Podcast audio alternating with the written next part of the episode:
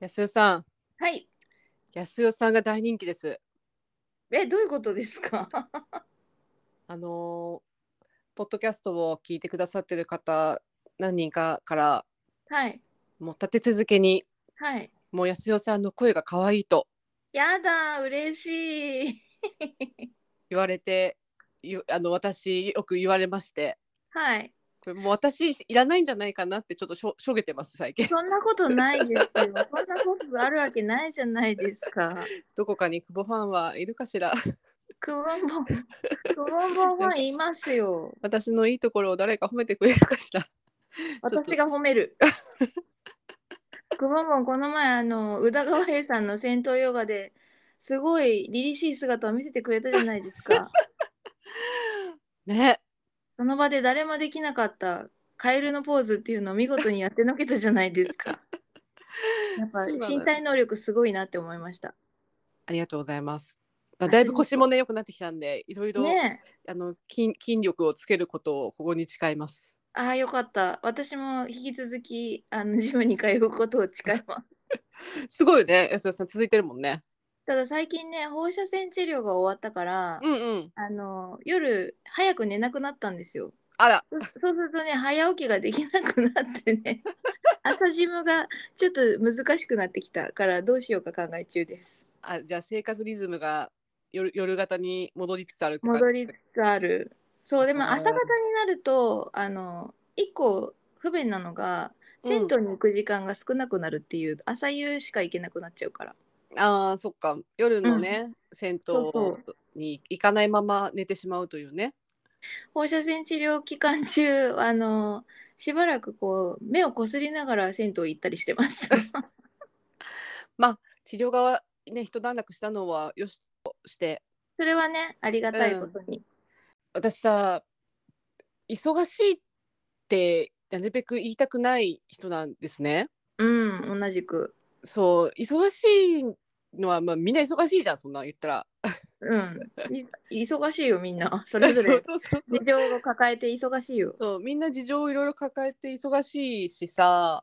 忙しいってさ言われた言われたらさうんなんかあ連絡するのやめようとかなっちゃうじゃん。うんうん、うん、なんかチャンスを逃す気がしていて、おおなるほどねうん、忙しいって自分から言う必要なくないって思っていて。うんうんうんうんなんだけど なんかちょっとバタバタしてたのだからバタバタしてたって言い方 なんかよく言い言い換えてるのかよくわからないけどこの1、2週間ね、お疲れ様でこのした。一時そうちょっとねあのいわゆるなんていうの会社の会社の繁忙期って言えばいいのかしらね。うんうんうん。うん、でまあちょっと自分もあのそんな感じでしたがやっと乗り乗り切った気がします。頑張ったね。でお互いちょっとバタバタしてたからうん。前ほど収録頻度が上げられずそうなんですよね。そうあのすなな何人か熱心に聞いてくださってるファンの方からは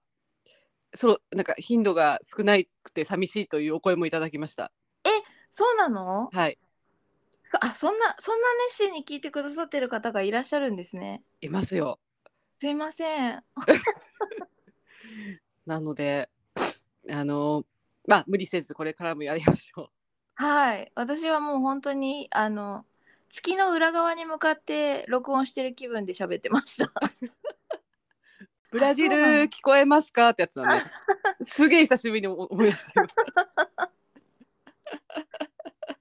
でも、あの、ポッドキャストの、あの、解析サイトみたいなのを見ると、 はいこ。のこの番組を聞いてくださってる方もちろん日本が一番ぶっちぎりでトップで90何パーセントとかなんですけどはい。あのびっくりするような国でのその聴取履歴っていうのもあったりしてえこんな国の人が聞いてくれてんのまあまああの間違いで再生ちょっとしちゃったみたいなのもあると思うけどうん。アメリカにももちろん何パーセントか聞いてくださってる方がいらっしゃったりとかあとねマルタ共和国の人が聞いてくれてる今マルタに日本人の人がいらっしゃるのかなとかいろいろ思いを馳せてましたそれなんかあれなんじゃないの居住地域を選ぶときそこを設定してる日本の人なんじゃないの日本に住んでる人とかなんじゃないのえ居住地って選んだちょっと私もポッドキャスと忘れちゃったけど YouTube とかで選べるじゃん、あそうだね。ねあのそういうことなななのかもしれないあよとね日本に住みながらマルタ共和国に住んでるっていう申告をした人 でもそれはそれですごいレアだな。そうそうだねそうだなぜマルタ共和国を選んだのかが聞きたいね聞きたいもしもしもしもしそうだとしたら ねすごいなんかあの思った以上に自分が想定している以上にいろんな人が聞いてくださってるんだなっていうのを感じてありがたいなって思いました。そうだねうんこれなえーやっぱね長ければ長いほどいいっていうお声がやっぱありますあとはあ尺が尺があそえそうなのうん、でもね確かにねあのー私も YouTube とかさポッドキャストとかさ普段こう、家でこうなんか作業したりしてる時聞いたりするけどうん。長い方がこういろんないろいろなもの再生しなくて済むからあ聞きなが聞き流しっていう意味でそうそうはそうそうそうだね。うん、聞そうきかも流すのには結構こうライ例えばライブ配信とかさ私、うんあの片付けの片付けじゃないやミニマリストの あのライブ配信とか流してんだけどあそうなんだ。 3時間とか3時間の間何喋ってんのえひたすら物を減らすことについて話してるすごいねそんなにいっぱい喋ることあるんだ。物を減らしたらどんどんないいことがあるかみたいなことを話してたりなんかこうあの最近のそのミニマリストのおすすめアイテムの話とかえー、っをまあそうまあそうやってたそうそうそてことはさ私たちもさやろうと思えば3時間ぐらい銭湯に行ったらどんないいことがあるかみた いなライブができるってこと私できる気が全然しない。ういやーできるじゃないでしかもその人一人でやってるからさあこういう掛け合いもなく掛け合いもなく一人あでもあのお便りというかさコメントを読んだりとか、あそっかそっかああのインスタライブでね時々ねそうそうそうそうそうこうコメント読めないとかって言いながら読んでる人いますもんね。そうだからまああのそれはちょっと極端かもしれないですけどこう結構尺がね長めの方がどうも聞き流すのには確かにいいかもしれないなっ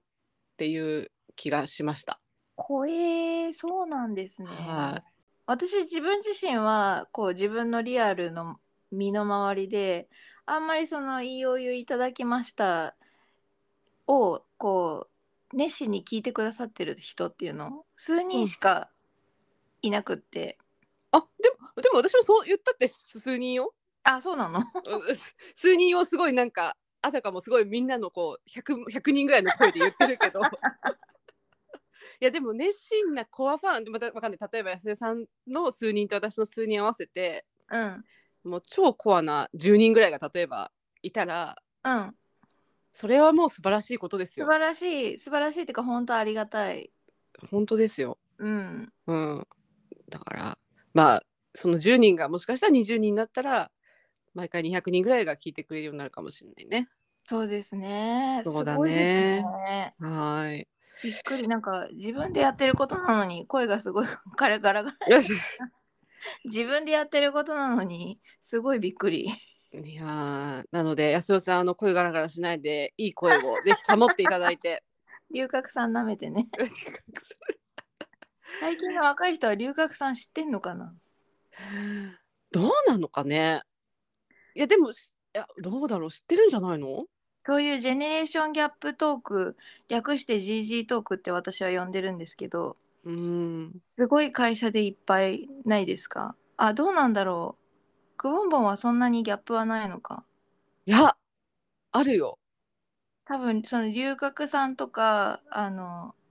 あとなんだろうなこの以前と私と同い年の友達が会社であの中森明菜について話してたら新卒の女の子に「その方はどこの部署の方ですか?」って聞かれたとか 「まだ私ご挨拶したことないんで」って言って中森明菜はねこの会社にはいないね」みたいな話すをごいなしたとかなんかとにかくやっぱりあのせ知ってることの範囲が全然世代によって違うからうんなんだろうな番組名とかうん以前私ホラー映画についてあの代理店の方にご説明するときにその相手は結構若めの方だったんだけどホラーにもこう血まみれホラーとかいろいろあるけど今回のはあなたの知らない世界的なホラーですって言ったらキョトンってされて うんあなたの知らない世界くぼんぼん知ってるあなたの知らない世界はよくわかる私ちょっとそもそもその辺分かってないよどどういどういうこともう早くも GG が発生している。 えっとね昔夏休みの期間だけ「あなたの知らない世界」っていう心霊特集番組が昼間やってたの。で、あの子供たちはその押し入れから出てくる白い手とかあのお手洗いから聞こえてくる不気味な声みたいなそういう再現ドラマ付きのあの怖い番組を夏休み楽しみにしてたんですよ。えー、ちょっとすいませんし知らなかったですいやいや、あの、今まさに再現しましたけど、これが GG トークです。 だから、すごく、こう、相手のい、いくつぐらいかなっていう年齢を見て、相手が分かるような単語を使って、伝わるように喋んないといけないなって、最近すごい思ってます。うんなんか全然ちょっと逆パターンかもしれないですけどうん。うん最近ちょっと飲み会があったんですねうん。で縁も竹縄ではございますがっはてい。言って締め,、締める時にさ言ったりするじゃん、言う皆ねさん。盛り上がっててさ会場うん。うが、ん。ですっごい久しぶりに聞いたなと思って「縁も竹縄ではございますがそろそろお時間になりましたのでではここなんとか例えばさなんとか部長あの最後一言と一本締めお願いします」みたいなさはいはいはやい。りとりって決まり文句ね。そうあるじゃない。うん。ですっごい久しぶりに聞いたなと思ってうん。めちゃめちゃ嬉しくなったの。あ、そうなのうん、なんかあこういうなんだろうななんかしっかりこう締めたりとか。 うんうん。ねいわゆるこうなんだろうななんか決まり文句決まり文句というかさあのちゃんとしてる飲み会って感じだね。そうねこうふぐだぐふだしてない。そうそうそうそうそうこれを例えばね一本締めとか古いとかって言わずにやることが、こう場も締まるし良きこう伝 伝統伝統っていうのなんていう習慣というか だなって改めて思ってあのはいすごい嬉しくなったっていう話でした。今の話で私はあの新卒で入った会社の先輩が必ずその閉める時に「えー、それでは縁も高輪プリンスホテルでございますが」っていうのを思い出した。鉄板ネタだね。もうもうあのみんな待ってんのそれを。 言うかないついつ言うかないつ言うかなって待ってんだけどそれを言われた途端に必ずもうドアってこうその場が湧いて一体感が生まれるっていうのをやそっうてだたなよーって思ね。った。そうだよね。うんなんかそういう言葉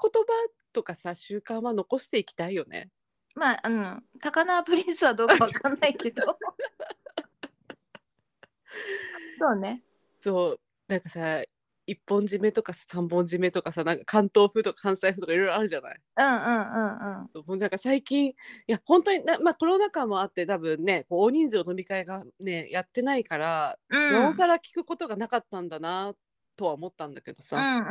うんうん。うん、もうなんかその場を成立させるためのに日本人が長い間で培ってきた記号なんだろうね。うーん確かにそうだね。なんかそういう習慣とかって習慣というかさ、慣用句というか、うんうあんのう便ん利な言葉。うんうんうん。それはぜひこう古臭いとかじゃなくって若い方にも覚えていただけたらいい,、いいですよ ね。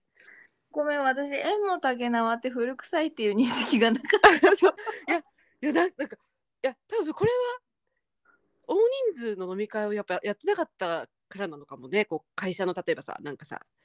あんた。あんじゃそ。そうう、うん、うんうん、まああるよね。だからさ会社だのから34人で飲んでてさ「縁も竹縄ではございますか」って言わないじゃんなかなうか。ん、あの縁も竹縄っていう言葉を使う時って多分そのいろいろな場所でこういくつもの小さい集団が盛り上がっててこっちの話聞いてない時に注目を集めるために言う言葉だもんね。そうだよね。そうまあちょっと古臭いというかあんまり最近聞かなかった言葉なのかもねそう思うとちょっと変化でねこうかあー確かに大人数の大人数の飲み会がうん、はばかられてた時期があったからねそうね。だから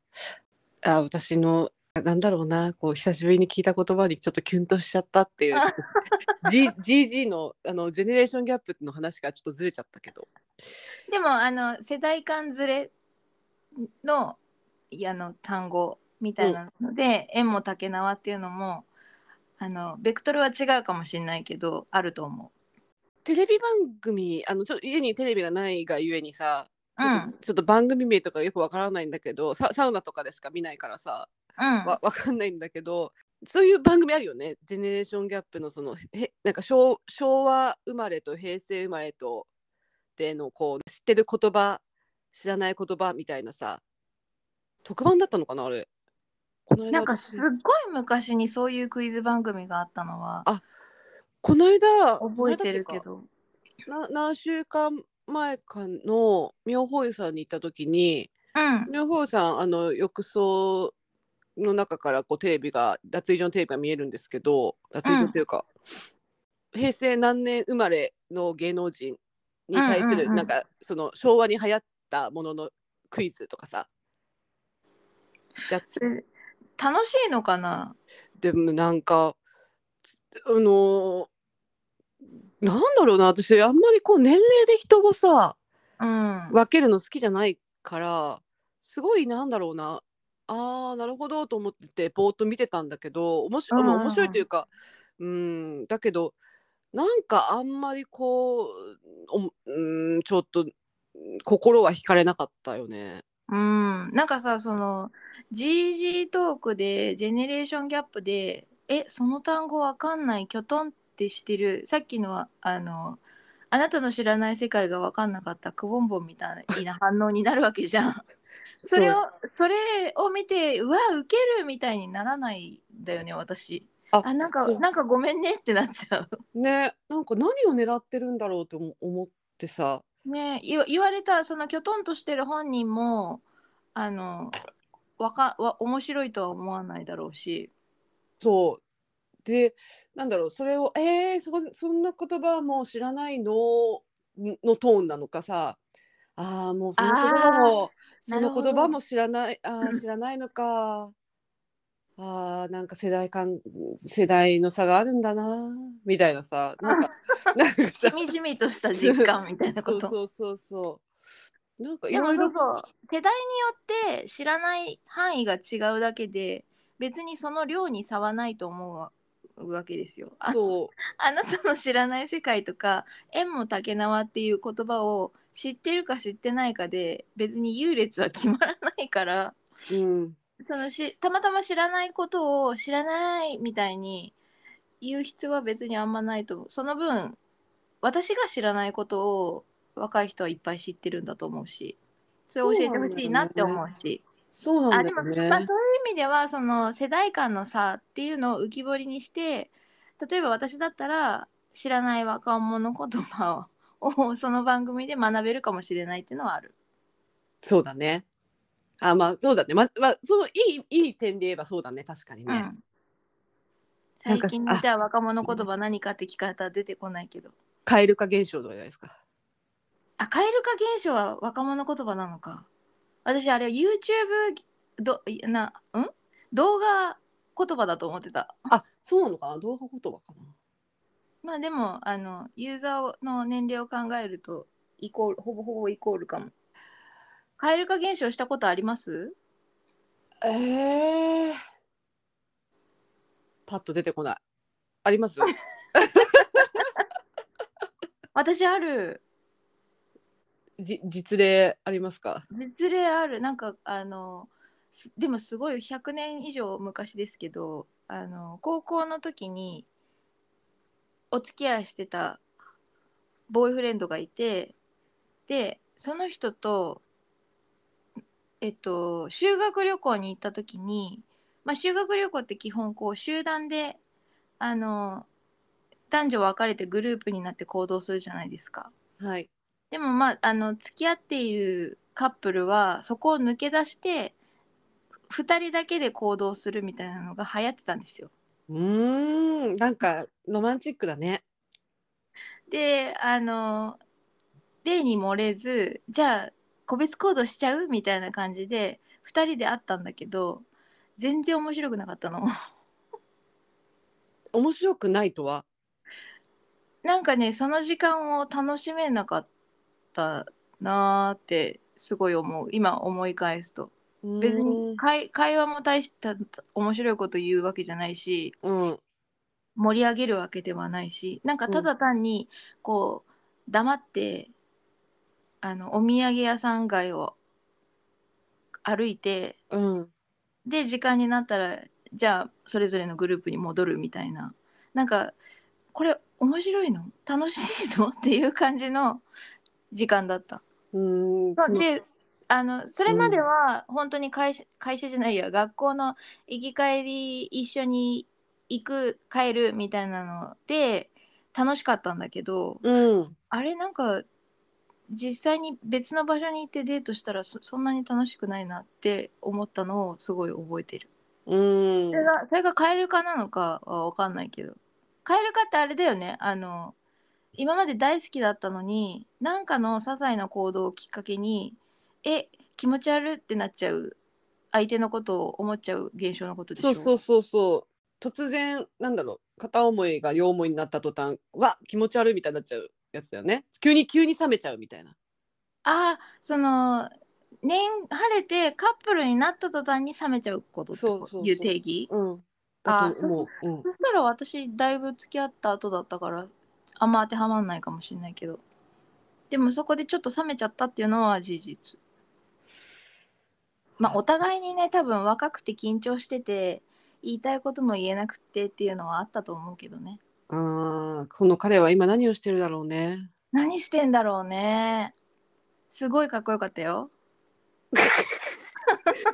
乙女の顔をしてましたよ今安代 は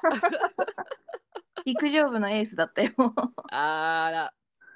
甘酸っぱいね甘酸っぱいねあーそんななん100年ぐらい前の話でしたけど100年以上前ですね 今彼は何をしてるんだろうかねえ元でも元気でやっていてほしいですね、そうだねうんあすごいあのもやっとそのジェネレーションギャップでさもやっとした話でさちょっとごめんなんかつづ一個だけさ思った最近思ったのがさうんあのマックのさ平成バーガーももやっとしません、ああれちょっとなんか「わかるわかる」って全然ならなかったんだけどあそうそうそうそうそうそうそうなんか平成って最近だよって思う 私その平成バーガーでなんかフィーチャーされているメニューが、これは平成なのあえ平成を象徴するメニューなのって思ってうんあなるほどねって全然ならなかったんだよね。そうだよね。そうなのよ。なんでだろうなと思って。なんだろうな。あのね、多分ね、ビジュアルというか、ポスターとかもね、多分よよくないんだろうね。ポスター見たこと ない。ポスター見てみて。な例えば、あれも、昔さ、エビフィレオがさ、エビちゃんが CM してたりとかしたじゃない見てるあしてたね。エビちゃんがまた CM してるとかだったらさ、わかる。それはわかる。だったら、なんか、お、エビちゃん再来だみたいなさ、うんうんうん、あうるん。けど、なんかこうチョベリチョベリバーみたいなチョベリグーみたいなさうんバだけが先走ってなんかそっぽいようななんかバツの眉毛細くてみたいなさそういうなんかビジュアルを持ってきてるわけよ。あーじゃあそのポスターはどういうポスターの図柄かっていうとそのアムラーみたいなうん、茶髪金髪細眉、で短いスカートの制服着た女子高生がハンバーガー持ってるみたいな図柄ってことあの女子高生ではないんだけどあ違った ごめんなさいそれも偏見だったそうなんて言えばちょっとあの後で見てみてくださいちょっとよかっ見たてみらますではなんだろうな安室安室ちゃんとかさ、うそうん世代的にあゆとかさうんルーズソックス履いてねそうそうルーズソックス履いてみたいなああいうこうなんだろうなポスターをあのを雰囲気にしたポスターなんですよ。えー、そう平成バーガー懐今かしいみ見たていなますわわかるわかったこうんあうんあなんかとか篠原ともえみたいな格好をした人もいる。 ああそうねああでもあ女子高生もいるねうん、浜崎あゆみっぽいなっていう人もいる。そうそうでしょうそうそうそうそう、で多分あとモームスっぽいなっていう人もいるじゃんあー本当だ。でメニューがさジューシーチキンブラックペッパーと卵ダブルと焙煎ごまエビフィレオっていう3種類なんだけどこれ平成を象徴するハンバーガーなんですかいやーちょっとあわちょっと分かりかねます私どどうなんですかねこれあなんかあの説明を見るとですねマクドナルドの公式の説明を見るとですねあのその3種類はどれも平成の大人気商品だったそうです。でも今平成の大人気商品だけど今も大人気なんじゃないのでだだうだだあるあるかメニューにあるかないかだけの話じゃないうん、なんかそのちちフライドチキンを挟んだハンバーガーとか卵挟んだハンバーガーとかエビカツを挟んだハンバーガーって今もあるよねうんだからいや懐かしいっていう感じにはあんまならないかなそうねならないすすいませんマクドナルドに厳しくて いやなんかちょっと今のさあのジェネレーションギャップ話からさうんそそ一個さ私もそれちょっと気になっててさマックの前をさ通るたびにさうんうん「衛生バーガー大復活」って書いてあるえそんなやつまあさなんかつい最近じゃんみたいなさそうだよねそうなんかあの平成がレトロ化していることにびっくりした平成って昨日じゃないって思った そうなのよだからいやなんかねちょっとまあまあまあまあいいんですけど そんなことをねあのいろいろ思うことは大事よね感じることはね。まあそうですね。あうの、ん、現象に対して何らかのあ考えを持つのは大事だと 思すごいなんかいきなり仕事っぽ いね。変化を捉えること大事です。う。大事です。まあでも平成バーガーも食べてないので、たあの文句を言うとしたら食べてから文句を言おうと。私エビフィレを食べましたよ。エビフィごま焙煎エビフィレを食べましたよ。エビちゃんの味しました？あしました。あ、そうなんだ。美味しかった。えー、食べてみよう。うん。そんな感じかな最近の気になったことまた終わりそうになった けどまだ始まってなかったんだよ ね。 そう、俺またオープニングトークがね、30分ぐらいね。すいません。はい、じゃあ、やりましょうか。はーい。はい。うん、なんだっけ、えっ、ー、と、くぼん。 くぼもんとやすよの。いいお湯いただきました。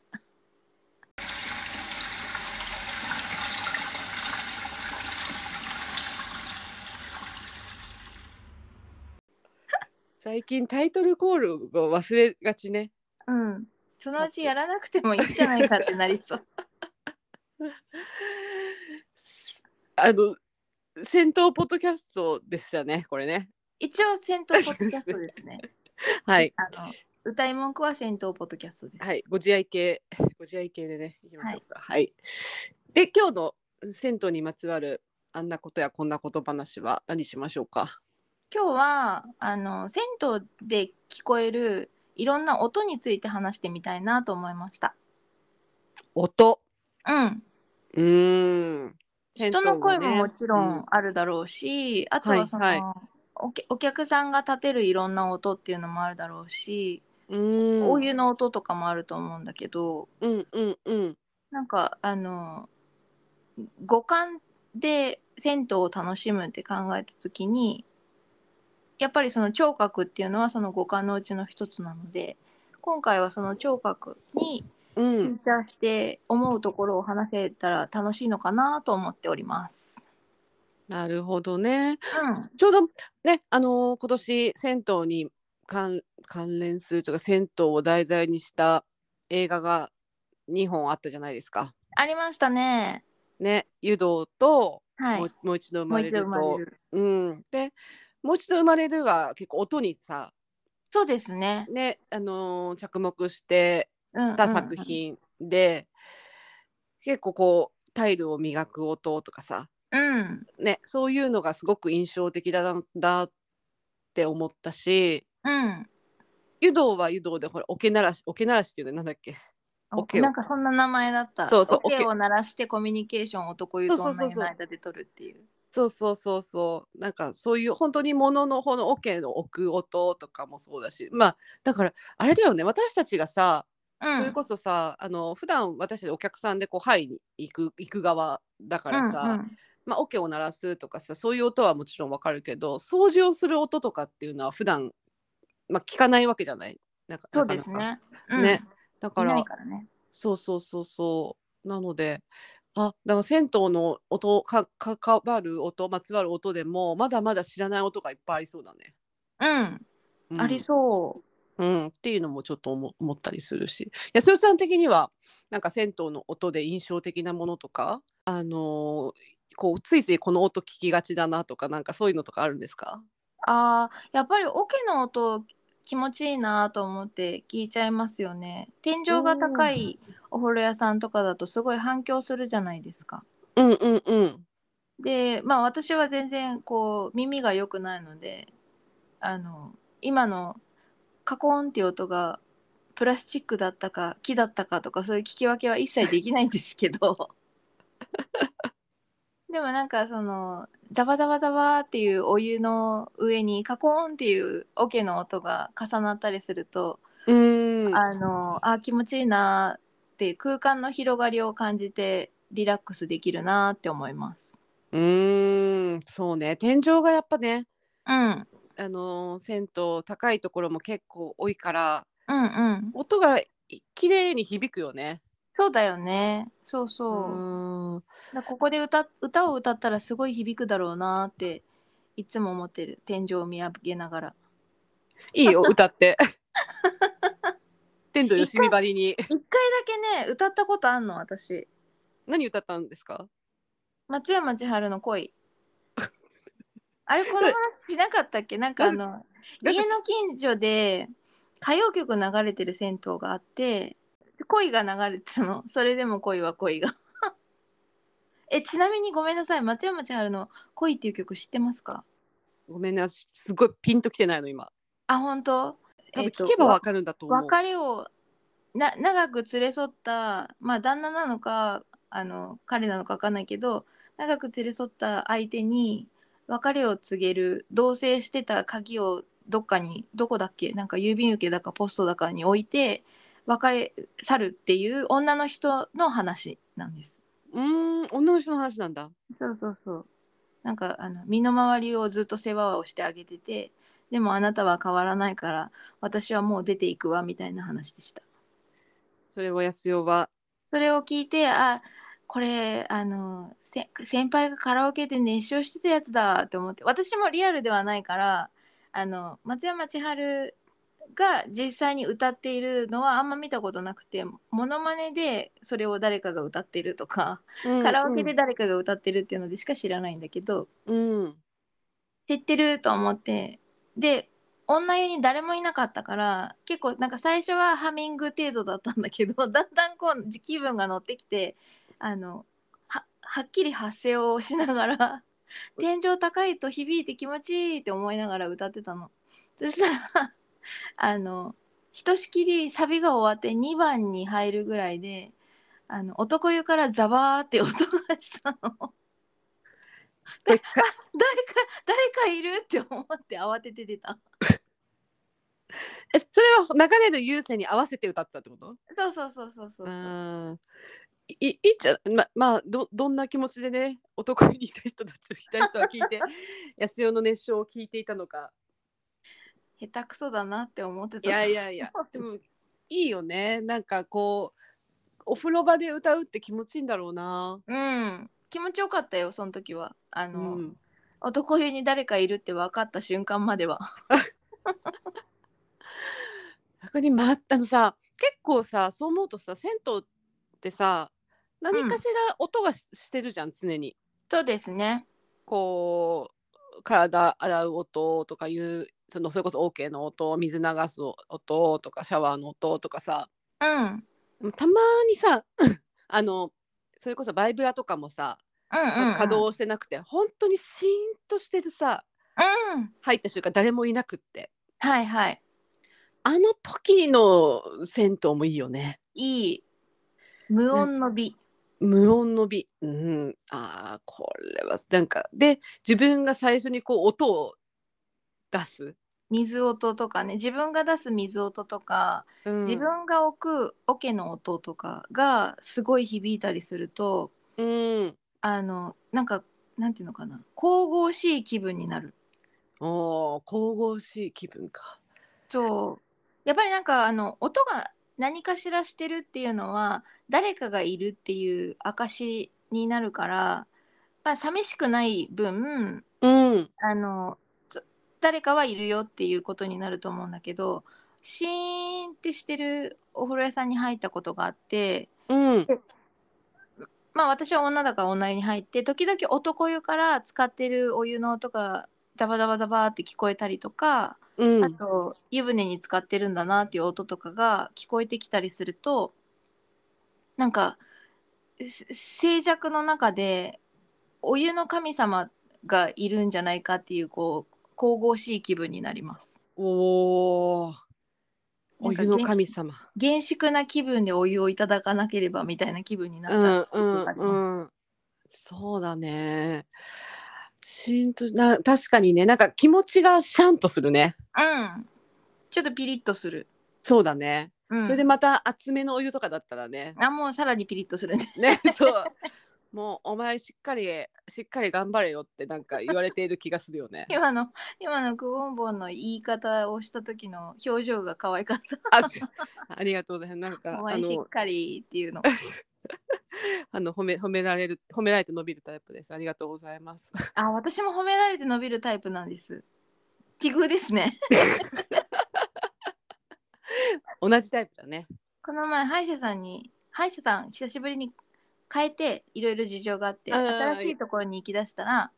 なんかその新しい歯医者さんはよく磨けてますねって言ってくれる歯医者さんだったんです。まあ、あーもちろん磨けてなかったらあのダメですねって言うんだと思うんだけどうんあの今まで通ってた歯医者さんはどんなにすごい頑張ってあの歯間ブラシとかフロスとかしてってもあの特に何も言ってくれないでも磨けてないところがあるとそこだけ指摘するっていう歯医者さんだったんです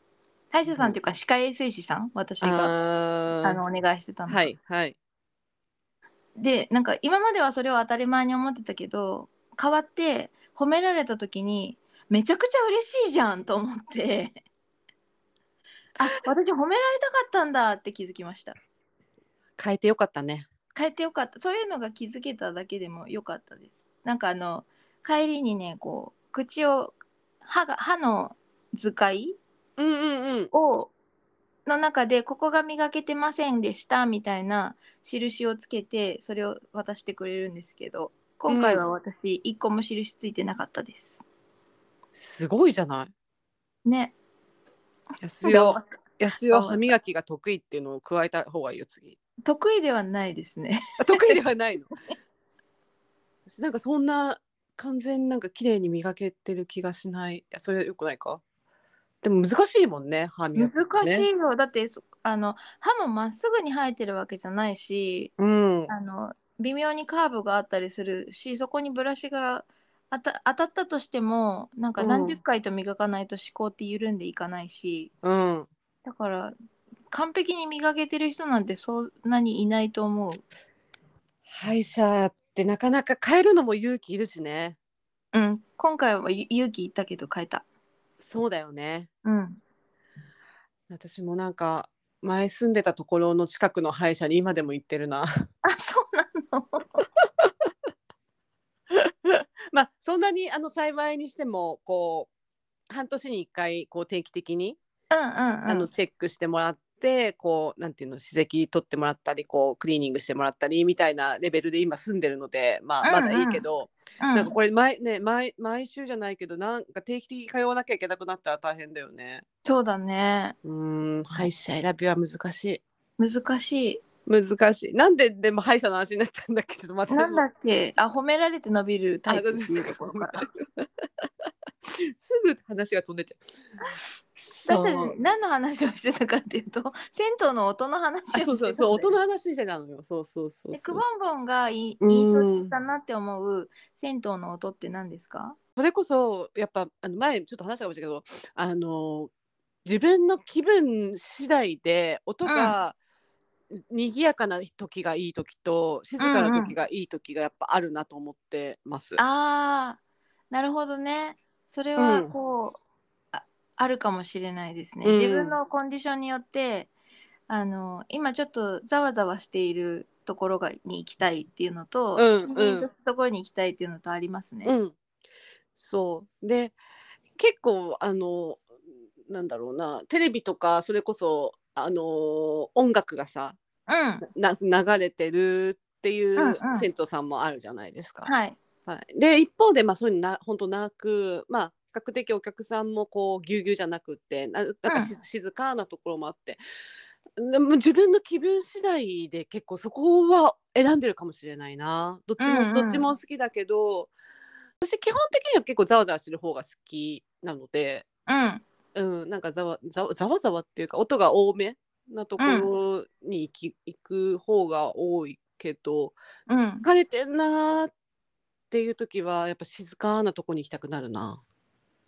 そうだろうね私そもうそうかもしれないうーんなんか自分の内側が空っぽでうん寂しいなって思う時は外がざわざわしてるところを求める気がする。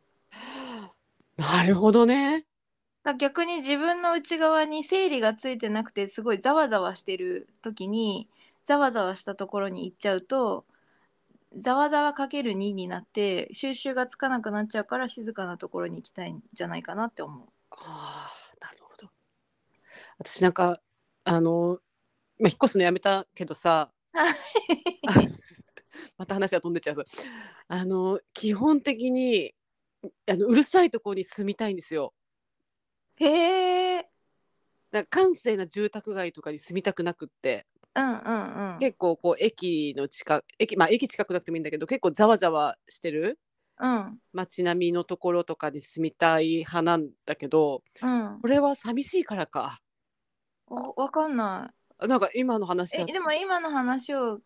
を当てはめるとそうかもしれない自分の内側がシーンとしちゃってるから、だある意味なんか整理がついちゃってるんじゃない自分の中で はあ私寂しいんだなきっとやめろそういう言い 方はえじゃあなるほ私どねんち住みなよ私んちめっちゃうるさいよ安代の家はな何あえっとうるさいってあの建物の立地的にうるさいってこと立地的に幹線道路沿いなんですよあーなるほど、だね、から、あの本当コロナの期間とかはひっきりなしに救急車のサイレンが昼夜、ま、区別なく聞こえてましたし今もうそのトラックとかがすごい通るんですよね夜中に。うーんそうでかわ私自身はその実家があの厚木基地の近くだったんですよ神奈川県の。あーなるほどだからその米軍の飛行訓練とかがすっごいうるさい地域で育ったからあんまりその騒音に対してそのなんだろうネガティブなな慣れちゃってんですよねきっと。うんうんだうんから、うんあの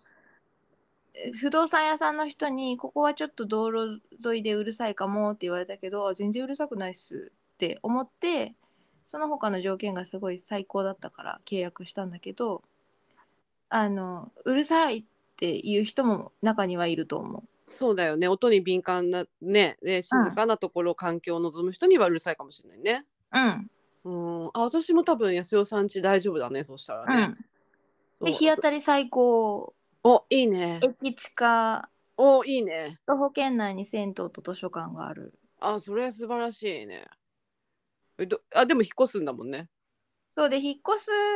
あの理由としてはなんかその家賃が値上げを値上げするからっていう 大家さんからの申し入れが気に食わなかったからっていうのもあるんだけど、うんうんうん。あの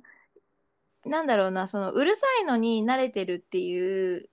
身とはいえやっぱり夜中に目が覚めてるっていうのは実感していて。あで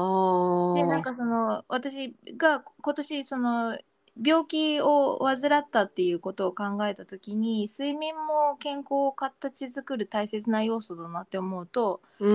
んちょここらで閑静な住宅街っていうところに住んでみてどういうふうにあの自分の体に変化が生じるかを実験してみてもいいのではって思ったの。なのであのうんであの私はくぼんぼんと反対で閑静な住宅街をターゲットに今物件を探そうとしている。はあなるほどね。まあはそいれもちょっと試してみてね。でもなんかあのあまりに静かだとちょっとなんかチョコザップチョコザップ近いところでね。でアマチョコザップ近いところでっていうのももちろんそうだしあ静かすぎるとなんかこう落ち着かないかなっていう不安はうんあるある程度ノイズがあった方が落ち着くなーって自分で思っているのでうんそうだね。私はもう本当落ち着かないんだよな。昨日友達とあのご飯食べてて はい。でもさあまりにこうシーンってしてるところだと怖くないって友達に言われ てうん私はちょっと急にガタって落としたらどうすんの って言われてちょっと怖くなっちゃった、ああそうね。でまたちょっとごめん飛んでっちゃったんだけど すいま戻すせん引きいやいやなんだっけおと音の話ね 引き戻すとそう自分のこう気持ちうんうんによってやっぱりざわざわっとなんざわざわっていうかある意味音が多めな時の選択肢いいってな、いいなって思う時もあるしなんか静かにこう何も事本当なんか余計な音しないみたいな時を望んでいくこともあるっていうちょっと私のなんか音選びっていうか戦闘選びで音だとそんな感じがするなと思うんうんうんうんう。うんなんかその実際の入浴シーンじゃないけど以前そのコロナ期間中緊急事態宣言であの在宅を余儀なくされてた時にやっぱり在宅勤務だと孤独感感じる時もあるじゃないですか。うんうそういうん時は私 YouTube のあの戦闘 ASMR っていうそのお風呂場で人のこう何言ってるか分かんないけど喋ってるざわざわしてる声とかあとお湯を流す音とか桶の音とかがず延々こう流れるっていうあの番組を聞きながら仕事してましたすごいねその ASMR ね。すごいよねそれはでもうん銭湯じゃなくて確かなんか温泉地 ASMR とかそういう名前だった気がする、うんでまたさあのー私のこう気持ちおそれこそ音楽が有線とかさうん あのーラジオとかがさ流れてたりとかしとかいう時にそのまあ美空ひばりの愛さんさんで涙したって話もしたけどさ 昔さだねそうなんかそれをち聞なきみなにがら号泣だったのそれともえなんか号号泣だったのそれともトゥルーってこう女優的に一筋涙が流れるもう感女じ優ですよ女優であす女優的ななん感じかもうだったジーンとしてもうきなんかなんか胸が締め付けられるようなこのねこう染みる感じがしましたけどもなんかそういうのがいい時もあれば先日あのー堀田井さんかなあ行った時に、まああそこはなんか結構こう、なんて言うんだろうなあの聞いたことがないこう若者若者の曲って言っちゃうとはなんかあれなんだけどなんか聞いたことジジトークねジジトーク 聞いたことない曲なんだけどすごいなんかいい曲があって。へえあってで出てからあのサビの歌詞で検索してうんうんえじゃあそう曲名分かってんのあ分かったのなんていう曲「アビバノンノあなんか聞いたことあんなそれン」そうひらがなじゃないあそうちょっとああれ後で改めて検索してみよアビバノンノンだと思ったけどなうなんで聞いたことあるんだろう私あれ違うあれ違うかなあれ私またすごい怪しいこれま たああでも「アビバノンノン」で合ってるうんそういう曲がある佐藤の曲かあそうかもあえ佐佐藤藤の曲だあ佐藤に出てくる曲なのかなるほどね、うんだからなんか聞いたことあると思ったんだああ聞いたことがある感じだったのね。あなんかどっかで聞いたことあるけどすごいいい曲だなって思ってこれ何の曲だったっけなって思ってあなるほどね YouTube ミュージックで聴いてます私も聞いてみよそんな感じですかねなんかもうちょっと全然今日ちょっとまた雑談が多くて話しきれなくけど安田さんちょっとねこの後出かけるからねちょっとねお尻があるんであのこの辺でそうですね最後にはいあのもうだ大丈夫あとあと12分ね大あ丈の夫こんな企画テーマはどうでしょう提案だけ一言告知コーナーですね告知コーナーというか初そうめての相談いいいいお湯いただきました初めての告知コーナーわーいわーい憧れやってみたかっいやたあのー幸いにさあの結構さその最初の本当最初の話なな戻るけどいろんな方に聞いていただいてるなってこううんうん思っていて、特にあのー銭湯のご主人だったりとかさ店主の方とかうんあのお店の方にきも聞いて聞いてますよって言ってくれる機会が増えてもうめちゃくちゃありがたいなと思っていて。本当ですねうん、で私と安代さんはまあ普段ねあのお湯いただきに行く、まああのお客さん側の人利用する側の人なんだけど、うんあのお店がお店にいる人、うおん店で中の人ねうん、中の人のなんか声もちょっと聞いてみたいななんて思って、なんかちょっとまた違う視点で。うんうんうん、うんうん、で一つ、あのこんな募集をねお便り募集をしたいなというのが、そのお便り募集のテーマは何でしょうくぼんぼん名物のご常連さん。そうあのおお風呂屋さんに、うん、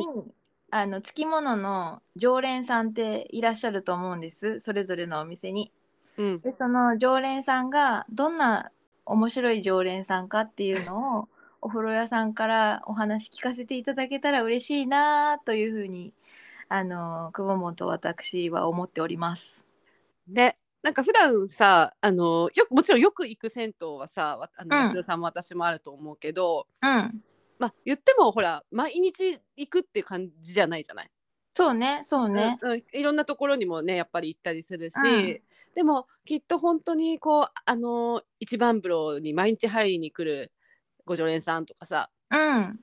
えー、とこのなんかいつもこのご夫婦で来てるとかさなんか、うんうんうんなんかいろいろ多分あると思うんだよねこの曜日に必ずこの人が来るとか さ。うん、必ずこの飲み物を飲んで帰ると かそうね。そうそう。だでもそれこそそのご常連さんのマイルールみたいなのもあったりして、うんなんかそういうのを、えー、と私たちはこう普段あんまりこううん知らないような方がうんまだまだいらっしゃるんじゃないかなって思っていて、そうですね。そういうところからまたなんか普段お湯いただいてる我々としてのこうちょっと考えとかもさそこ,、うんうんここからまた話したいとかさお店の方はどういうふうに見てるのかなとかさ、うん、うん、なんかそういう話もできたらまた一つのテーマとしてすごいあの面白いのではないかなということではいちょっともしこれを聞いてくださっているお風呂屋さんの方がいらしたら、はぜいひあなたのお店の常連さんについて、名物ご常連さ んを教えていただけるとすごい嬉しいはでいえー、こうえー、っていう話になるかもしれないしあー私もそういう人見たことあるみたいなねもしかしたす。らそうそうそうこう共感も生まれるかもしれないしちょっとわかんないけど、うんやってみなんかちょっとそういうこともねあのお話なんかできたら面白いななんていうのを思っているのでぜひあのツイッターの DM でも、はい、私と安代さんがお湯いただきに行った時に口頭でお聞かせいただいてぜも、ひぜひはい、お何で聞かせもくださいま構いせ。ませんのテレで、パシはい、ー以外だったら何でも大丈夫です。糸電話もダメですか あ、糸電話もダメです、ね。糸電話 長さの問題で長さの問題でねはい糸電話ってあったんですよ今ねあっ たね。失礼しました。はい、なんかまあちょっとね、いろいろ私たちもテーマ喋ったりあの喋り尽くすことはないんだけれども、またなんか新しいテーマでもやれたらななんて思ってそうでいますす。ね。うん、はい、はい、すいません、ちょっと安代さんお仕事にこれから行く行くとこですね。はい、行って私まいりもます。私もは働きまアすビ。バのを聞きながら行ってきます。そう、アビバノンの聞きながら行ってきて、はい。はい。では締めます締めか。はい。はい、締めましょうか。はい。はいじゃあ行きます。はい、今日もいいお湯いただきました。ありがとうございます。ありがとうございます。